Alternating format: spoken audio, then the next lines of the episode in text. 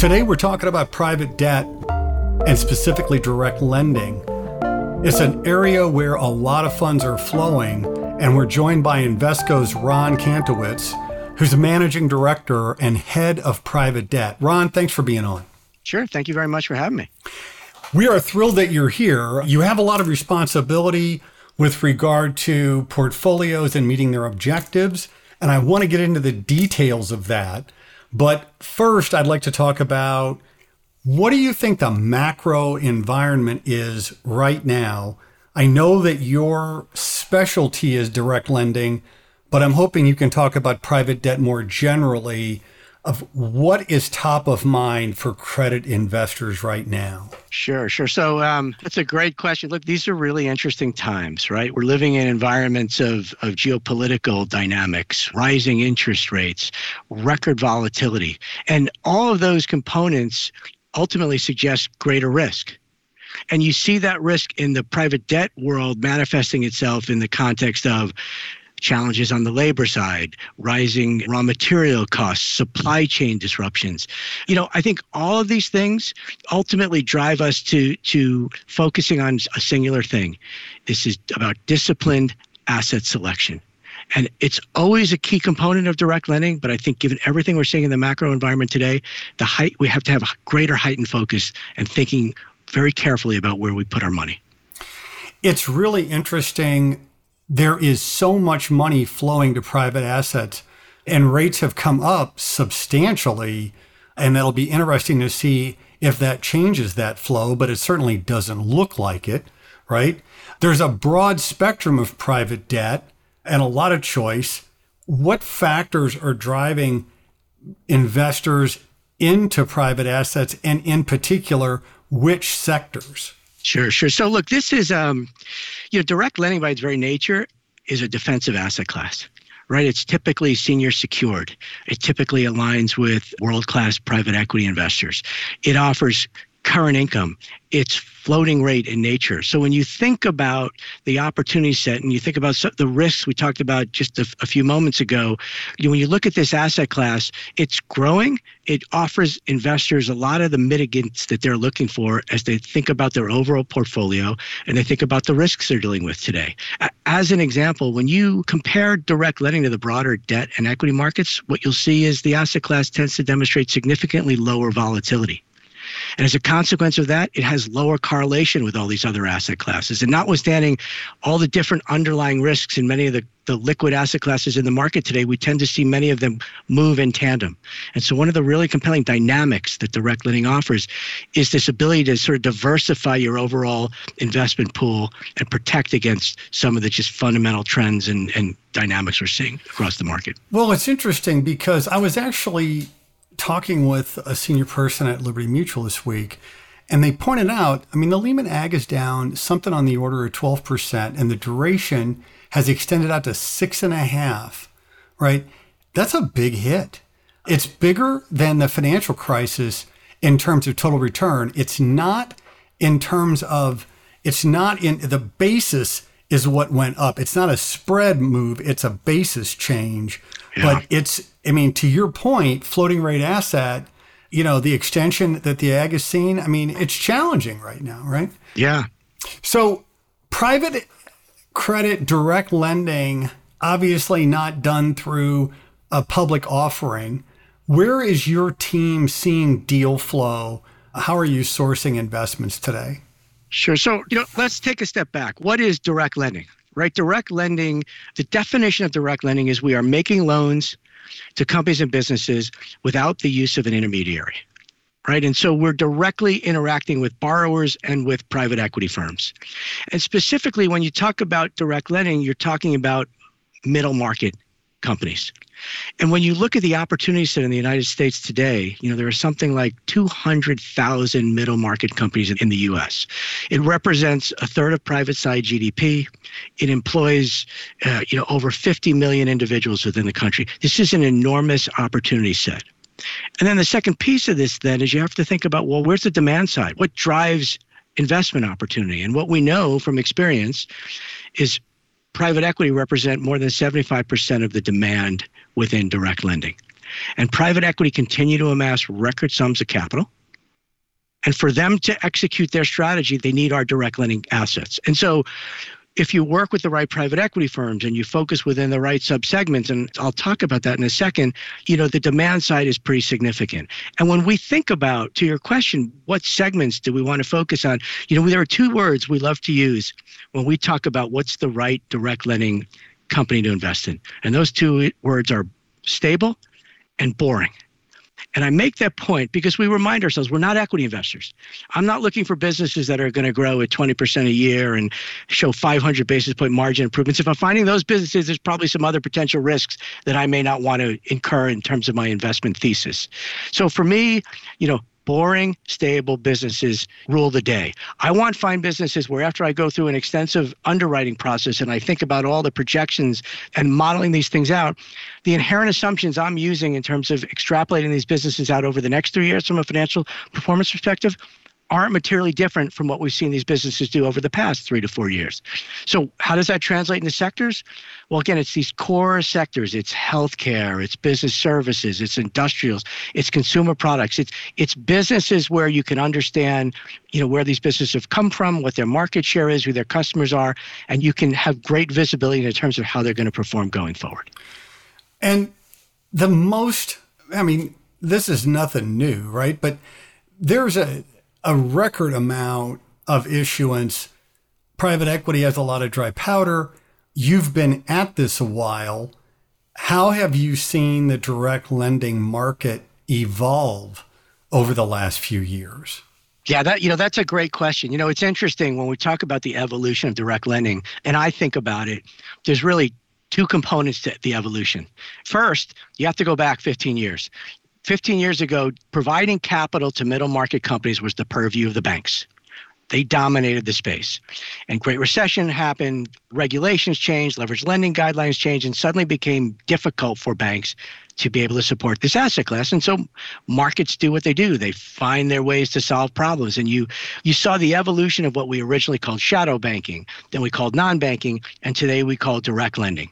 And so phase one of the evolution is the opportunity set moving from banks to non-banking platforms the opportunity set has always been there. Nothing's changed. It's not new. It's just who are the providers and the participants within that asset class. The second element of this, I think, is really what's happened over the last handful of years, where this asset has become much more broadly accepted. You know, I would argue mainstream.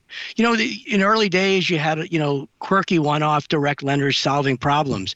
You know, today, this is a trillion dollar asset class you know, and you have some incredibly big, successful names in the market today, regularly, you know, providing these solutions, you know, to these companies. And so for me, when I think about the evolution and where this is going, the market continues to expand, right? We're seeing more capital coming in. And what we're actually seeing happen in this next phase of evolution is whereas historically direct lending solely focused in the core middle market, Today, it's not uncommon to see billion dollar direct lending deals getting done. So more capital is coming in, it's driving greater deployment. And what's ultimately happening is these direct, this direct lending asset class is continuing, in my view, to intrude upon the, the traditional banking markets. Can you help me understand when you say a middle market, the middle market? I've heard that term. A lot of people define it different ways. How do yeah. you define middle market? Yeah, I know that's that's a that's a great question. So we have a very specific definition. We call it the core middle market. And we define it multiple ways. Let's start with enterprise value. These are businesses generally with enterprise values less than $750 million in size. Now you take that to the next step. So what does that imply in terms of typical debt facilities? So you're generally looking at, at debt tranches ranging in the neighborhood of let's call it 100 to 400 million. The other way we talk about this middle market is in terms of using EBITDA, which is obviously a proxy for for cash flow. And when we think about the sweet spot for core middle market direct lending, we're generally looking at companies with EBITDA ranging from 20 to 50 million dollars in size. That's the classic traditional core middle market. And that's where we've chosen to invest. And we've chosen to invest there because if you look back over the past 20 years and you look at the performance within that sector, what you will see is within this core middle market, it's demonstrated some of the most stable and consistent performance. And I think equally important today, when you start to contrast that with other opportunities more broadly across direct lending and private debt, we believe today it still offers the most attractive yields and at the same time some of the strongest creditor protections. So for us, you know, this core middle market, the 750 million enterprise value or less, that's really what we think is a sweet spot. We're trying to do that every day here, Ron, with insuranceaum.com. We're trying yep. to get to the middle market phase. So let me just ask one thing, and I don't know if you're the right guy for this, but why do you think the banks came out of that? Because I 100% agree with you, right? The banks have exited this space and it's created a great opportunity. Was there a catalyst for that change? Was it the GFC? Is that what took them out? Can you give us a, a sense for that? Yeah, so like I've been in the business for almost 30 years. And you know anybody that's been in the business that long started on the banking side right? I'm classically credit trained. I worked at you know two of the largest banks in the country, and I lived it. I worked in private equity coverage models, leverage finance models. I think you know what typically happens, you know, when skies are blue, you know, there's incentive to just continue to drive business, and you will sometimes see, you know, discipline fall by the wayside. And when you think about the legacy bank models, right, these were fee oriented models, right? We'll underwrite, we'll syndicate, we'll churn capital, we'll make lots of fees. And over time, as the markets continue to grow and flourish, just the level of aggressive investment, you know, just continued to expand. The Great Recession hits, and all these assets start suddenly get marked down dramatically. And as we know, banks are highly, highly levered vehicles, right? And I think if you go back to the 90s and into the you know, into the early 2000s, before some of the changes to the regulations, there were flaws in the way banks risk weighted their capital. And so, what happened in the Great Recession when performing loans were suddenly getting marked down to 70 and 60 and 50? Suddenly, banks didn't have the capital to be able to support those assets. And it went through a very, very painstaking process to transition, to move, to solve that. But coming out of that, regulations changed. And regulations basically were put in place to say, you know what, banks, do your job. Your job is not to be taking undue risk with our FDIC insured capital. Your job is to be supporting companies, giving them all the things that banks are required to do. And as a consequence of that, when you look at the changes that happened on the regulatory side, it became more difficult and more expensive by design for banks to be able to support these companies. The amount of risk weighted capital that they had to put behind these assets by design were made such that it, it no longer was advantageous for banks to be pursuing these opportunities. And so that's predominantly what drove banks out of the market. Again, the demand side, the opportunity set didn't go away. Exactly. If anything, it's it's grown. Yeah. And so, you know, what you started to see happen, you saw a lot of exodus of the talent pool out of banks you know, we all had the skill set. We were all these classically credit trained, you know, leverage folks. We knew how to underwrite businesses. We knew how to structure it. And suddenly the opportunity set for this type of stable income floating rate asset became available to a whole different, you know, opportunity set for investors. And that's really sort of what drove the asset class out of the banking market into the private debt markets. When you're talking about working with private equity firms, I'm assuming that you have ongoing relationships with a, a group of private equity firms, and these are not one off deals. You know these people, you've done the due dilly, you know the story with them, and that's got to help you in both directions on deal flow, right? I mean, is that a, an accurate assessment? Yeah. So I think sourcing, having a differentiated approach to sourcing is one of the most critical components of being successful in direct lending. And so when I think about how we go to market on the sourcing side. You know, look, it starts with the fact that we like to work with private equity firms that we know or we've worked with before. We understand the type of operational expertise they can bring to the table. We understand the type of governance they can contribute. Importantly, we understand how they're going to respond if things don't necessarily go according to plan. We want to make sure these are well capitalized private equity firms that can contribute more capital into these businesses. And I think, again, what's important here, you know, when I think about our platform and my team, you know, We've been doing this for so long that when you look across our portfolio at the investments we've done and with whom we've done them on the private equity side, what I would tell you is in the vast majority of cases, you can measure the length of the relationships we have those private equity firms in multiples of decades as opposed to multiple years. I mean, in many cases, these are, you know, the name partners at these private equity firms, you know, were associates where we were sitting, you know, cube by cube back, you know, 20 years ago, 25 Absolutely. years ago, running models at midnight. And so if you have that level of relationship and experience and repeat business, there's just a level of comfort on both sides, right? I mean, we want to work with private equity firms that we believe are great investors but it's a partnership. You know, they want to find direct lenders that are going to not just support them on the initial deal, but be there for them as they look to do incrementals and and transform these businesses over time, such that they can execute on their strategies. And I think just to one more point I want to make on this because it's such an important component sourcing. You know, one of the reasons you know I joined Invesco was because of the strength of the institutional platform. You know, today at Invesco, we have over $30 billion of capital invested in the portfolio companies of more than 200 private equity firms. And the reason that's important is because, you know, private equity firms are not just doing broadly syndicated deals anymore. You'll see private equity firms doing everything from small middle market on up to multi-billion dollar corporates. And what our PE firms are looking for are direct lenders that can support them across the size spectrum. They want to consolidate down to fewer lenders that can do more for them. And so we believe by being able to support them across from small middle market all the way on up to multi-billion dollar corporates, we ele- it elevates the strength of the relationship and that ultimately drives what we believe is a really compelling sourcing advantage. So it's a lot that factors into sort of sourcing on the PE side, but when you get it right, and you have the right set of customers, you know, you can just do some some really exciting things within this space. Yeah, I mean that's that makes total sense to me. And I, so you mentioned kind of changing gears a little bit. You mentioned healthcare companies. I you know I love you know I'm a I'm a bond geek. And stable and boring is is you know it's music to a bond geek's ears, right? You talked about underlying health of companies in the segment that you focus on how have those companies weathered the COVID 19 crisis, the supply chain business? What have you seen out of these middle market companies? Yeah, you know, we sort of talk about it in two phases. You know, we talk about what happened during COVID, and then we talk about you know second derivative implications of COVID. So, so you know, let's just start with COVID. You know, every deal we do, we will run all sorts of modeling sensitivities. We'll assume market cycles, credit dislocations. The idea being you want to test these companies any way you can under adverse scenarios such that you can really assess where you think what the appropriate debt service capability of these businesses are and what they're going to look like if things go the wrong way. Now, nobody nobody was ever modeling COVID, right? Nobody would have ever anticipated that. And I think, again, here, to some extent, I think the direct lenders that came out the other side of it well were the ones that were disciplined in terms of their asset selection. You know, and I can tell you across our portfolio, we had one name that got caught in the crosshairs. And what's interesting is this is where the second piece of your strategy falls into place, right?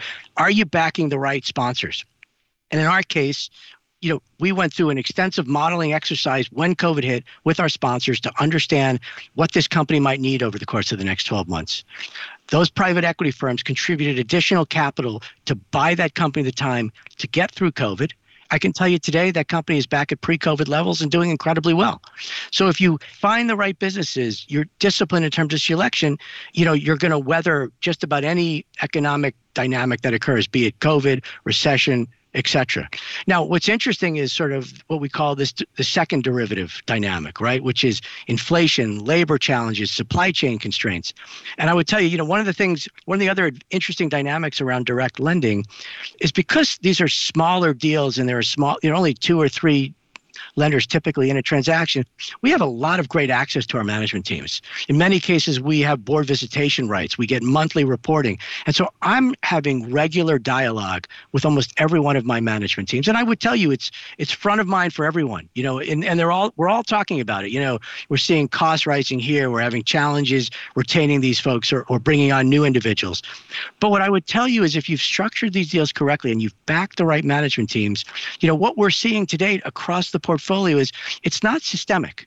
You know, there are challenges. And if you found companies that have the operating models to be able to flex, you know, whether it be cost side or be able to pass through, you know, price increases, companies are coming through the other end of it. You know, I think we're being extra careful and judicious in terms of making investments. But I would tell you, you know, there's a lot of noise in the market. There's a lot of risk in the market. But you know, for the right, the right investment strategy, these these core middle market companies are doing just fine. And again, that I think is part of the the appeal of this asset class. I I go back 20 plus years, I, I, look at my portfolio, how it managed through the Great Recession, how it's managed through various credit shocks, how it's managed through COVID 19. And I can tell you time and time again, if you've got the right companies, right sponsors, right management teams, you're going to come through the other end of it just fine. And that's what we've been saying. I'm looking at this as, you know, post transaction, but there's yep. a pre portion too, right? There's an underwriting portion yep. here. And so at a high level, can you talk a little bit about your due diligence process? Obviously, that's helped by knowing the 200 PE firms that you do know and you have a relationship yep. there, and that helps a lot, I'm sure. But can you talk just a little bit about the due diligence process? Yeah, sure. So, you know, direct lending's got a very it's a very interesting process, right? And if I contrast it with the broadly syndicated market for a second, you know, where you get a call from a, an agent bank, they send you some materials, you've got a bank meeting next week, you've got a couple of weeks to sort of at best be ready to commit. Our business is very different you know, I'm going to get a call from a from a private equity firm that's either looking at a business or perhaps maybe has something under LOI. And our process, we would argue, is very much akin to private equity. It's very deep dive diligence. We're getting on airplanes. We're flying down to meet with management teams. We're walking facilities. You know, we're talking to third party advisors. We're buying industry analysis. You know, we're running extensive modeling and sensitivities to, again, to really think about what the proper way to structure these businesses are such that we're comfortable that regardless of the what environment we may find ourselves in, these businesses are going to be able to come out the other end of it successfully and to be able to service our debt. And I think what's really interesting in the aftermath of COVID, you know, as I mentioned earlier, we complete this extensive multi-month diligence process one of the key outputs a series of sensitivities where again we attempt to build various idiosyncratic events that can happen such that we understand how these companies are going to perform the ultimate downside scenario is covid right? I don't think anybody's ever built a model before COVID that would have, you know, represented the same level of disaster that you might see within a portfolio company. And so as we think about investing today, you know, part of our thesis is that if we can find a company and management team that we're able to successfully navigate through COVID, we're materially de-risking our investment, you know, uh, approach as we move forward. And so, no investment conversation today is complete without talking about ESG. So yeah. can you talk, of course? And we've talked about it a lot, and it's easy to talk about and harder to do, right? Yeah. Can you talk about Invesco's private debt platform and how you've integrated ESG into it, into the what we've talked about as the core middle market segment? Sure, sure. So, so look, let me just start big picture. Invesco has been an innovator in terms of bringing ESG technology into the broadly syndicated market. We manage over $9 billion of dedicated ESG funds. So, ESG is fundamental to our DNA. Now, I think the interesting part of this is is a very different value proposition when you're addressing ESG in the context of broadly syndicated deals, which are you know multi-billion dollar companies and have lots of resources to be able to address this, relative to bringing ESG into the core middle market, where maybe you're looking at a two or three hundred million dollar company where they certainly don't have the resources to have dedicated ESG individuals focusing on these things. But what we found, notwithstanding that, is that they're no less interested in it and they're no less focused on it. And so our approach to bringing ESG in the core middle market in direct lending really is twofold. You know, number one, we're leveraging that proprietary technology we've developed to evaluate these businesses, to make sure they meet the criteria that we care about in the context of making good ESG investments. But the second element of this, which is, you know, frankly been very exciting and very rewarding, is we're we're leveraging this base of knowledge we have and experience across ESG, and we are helping educate our management teams in terms of understanding where they may have future ESG risks or frankly where they may have opportunity. And what's been really exciting about this is we help work with them to think about and develop actionable plans and things that they can do over time to improve their overall ESG profile. And so it is core to the DNA of Invesco across our entire private debt platform. It's really interesting that you would take your ESG experience, which is significant, back to your borrower and say, hey, here's some things to think about. Because obviously, as you rightly say, they don't have the resources to have an ESG team like a large company would. I mean, that's something I never considered and a really interesting point. When you look at risk, right, We've talked a little bit about it, but what do you see as the biggest risk in private debt and how are you managing it? Yeah, so look, I think almost regardless of what cycle we're in or where we are, you know, private debt starts with asset selection. It starts and ends there. For every deal I do, you know, I'm turning down 20, 25 transactions, right? It's really easy to put money to work if you want to, but at the end of the day, it starts with asset selection. And asset selection, you know, again, I've used this term a couple of times, you know, this relates to discipline, right? You know, for us, it's you've got to identify quality sponsors. You've got to identify quality management teams. You've got to identify companies where you can look through and understand you know their pricing pressure their market share you know their ability to flex cap structures you know for us if you ask me where i think the greatest risk is today i think as more capital continues to flow into direct lending it creates deployment pressure right? If you look at some of the largest, you know, asset managers in the market running 20, 30 plus billion dollars in AUM and direct lending, you know, the problem they have is, you know, you can't focus in my market. You can't worry about doing a $100 million deal if you've got a $20 billion book of business. Because one of the things we know about direct lending is a typical asset has an average life of approximately three years.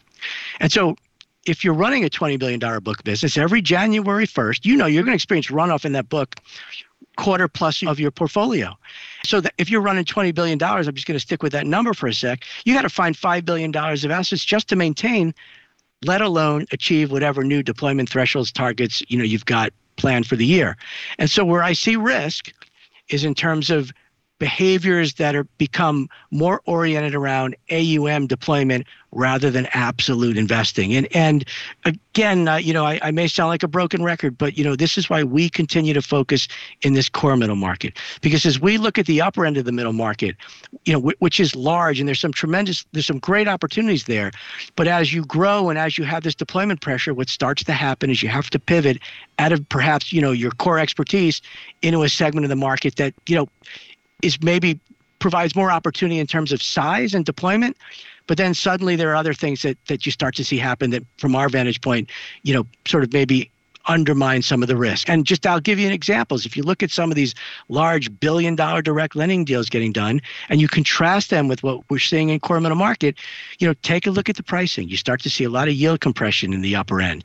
Take a look at things that are much more difficult to spot but really important. Get in the credit documentation. Look at definitions. Dig in there. Understand what the covenants really look like. Are they real covenants or are they covey light, covey wide, covey loose, whatever you're we're seeing up there in the market? Again, I think ultimately, when investors lose discipline and start to get motivated by things other than being great stewards of capital, I think that's where you you sort of put yourself at risk. Amen. Amen. We've talked about this on the demand side. I know from my experience in talking with a zillion people that insurance companies, which is our sole focus, are buying this asset class. What have you seen on the demand side particularly from insurance companies, given their need for yield and the fact that this is a floating rate asset, which is right now particularly important. Yeah, no, I mean, I think you hit the nail on the head, right? So, you know, if you look historically, you know, uh, public fixed income have really been the dominant part of the insurance company's portfolios, right? I mean, I think it's ranged from 60 to 80% of the book and across their general accounts. And I think the issue that insurance companies are having with that asset class is, you know, persistent low yields. And so again, like so many others that are looking for yield without taking additional risk, you know, this direct lending asset class, as it's evolved, as it's matured, as it's become more mainstream, has become a very, very interesting opportunity set for insurance companies and frankly for all investors. And look, there are a lot of other elements of this that I think make sense. You know, we talked about the size of the market, we talked about the demand side.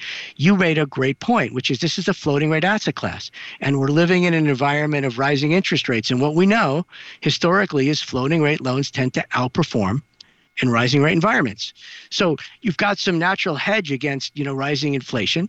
And I think the other element of this is, eh, you know, it's it's interesting because we typically price our deals. When I underwrite a deal, I'm typically thinking about an 8% underwritten yield right? My book today is underwritten at about 840 basis points, unlevered. That's just asset level. But I think what's really interesting, and, and a component of that has always been this thing, this LIBOR floor, right, or or SOFR floor as it, as as we're transitioning. But what's interesting is for the first time in many years, we've actually breached that one percent floor, and so traditionally the yields on our assets have all been protected by this LIBOR floor. When LIBOR was 20 bips, it didn't matter. We had a LIBOR floor of 100. But if you look at the market today, LIBOR is now at 140 basis points and climbing. And so this legacy 8% target that we've looked at in the context of this conservative asset class, frankly, is starting to offer some interesting upside.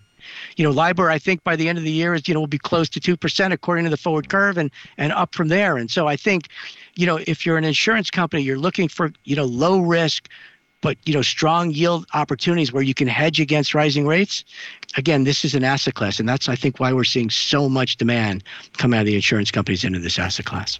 Second only to esg in terms of headlines recently is inflation right? Inflation's a tough thing to deal with for an insurer, yeah.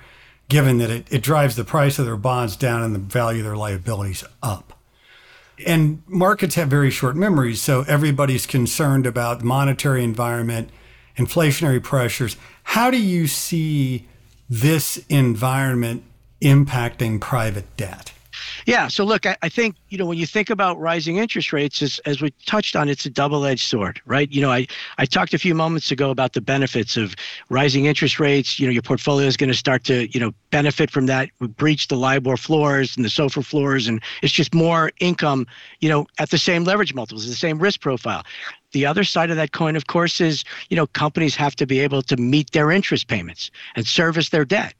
And so as we start to see interest rates tick up, the question becomes, you know, are these companies going to be able to meet these higher interest rates, these higher debt service needs? And I think there, again, as an investor, you need to look through to these asset managers in terms of how they're thinking about risk. As an example, in terms of our portfolio, our average leverage across the portfolio is 4.7 times, which I would suggest is a very conservative leverage multiple within this market. We're seeing deals getting done at six times, six and a half, and greater than seven times. And when your leverage is that high, and interest starts ticking up, you can find yourselves, you know, at risk. At 4.7 times leverage across the portfolio, our interest coverage across that portfolio equates to something in the neighborhood of three to one. And so when I look at my portfolio and I and I sensitize it for rising rates, what I know is I can see rates click up 200, 300, 400 basis points, and these companies that we've invested in will have more than ample cash flow to be able to support the, that increased interest component. The other element of this that I think is really important and interesting is, you know, you talked a little earlier about memories are short, and you're right. Because what I think is about to start to come back into the market is something that we used to implement with regularity, which is we used to require these portfolio companies to put hedging in to protect against this dynamic. If you go back three, four, five years ago, in almost every credit agreement we did, we would stipulate within the terms of that agreement that a certain percentage of a company's outstanding debt needed to be hedged, whether it was a cap or a collar. But we would make sure we understood what the worst case scenario could be in terms of how much interest they could bear. I would suspect and I would suggest you're going to start seeing that coming back very quickly as we start to see, you know, LIBOR start moving off that floor, that 1% floor that we've been living with for the last several years. Quick, almost last question. What are you most excited sure. about right now, looking forward? You know, look, so number one, having been in this market and in this industry for, you know, almost 30 years, what excites me is the fact that, you know, this has become such a mainstream asset class today. I think the opportunity set is unlimited. You know, we've got, you know, I love working with with sponsors that I have history with. They're intelligent, they're smart investors. I love being involved with them. I think the opportunity for us to continue to grow this asset class is just incredibly compelling. And I would add to that, you know, when you look at all the to circle back to our very first discussion, when you look at all the risk in the market today, this is an asset class that is almost designed, you know, to play in a volatile environment. We don't have that volatility. We have, you know, this is long-term capital. We can step in where more liquid markets maybe fluctuate or demonstrate challenges or, or problems, you know, deploying, our asset class can step in and our asset class can solve problems and our, our asset class will benefit from that. So what am I excited? I'm excited to, to sort of watch the market over the next five years and continue to see this asset class continue to grow and deliver for our clients. That's fantastic. I got one more for you. You remember yeah. your first day of work? Do you remember the first job you had, your real job? Like not your first, like, you know, I worked at a pool. I'm Yeah. talking about like your first job in this business. Do you remember the first day? I do. I do. Okay. Let's just say it's your first day. And before you get in the elevator, and I'm sure if you're anything like me, your knees were knocking. You didn't know what yeah. was going to happen, right? Yep. What would you tell yourself today?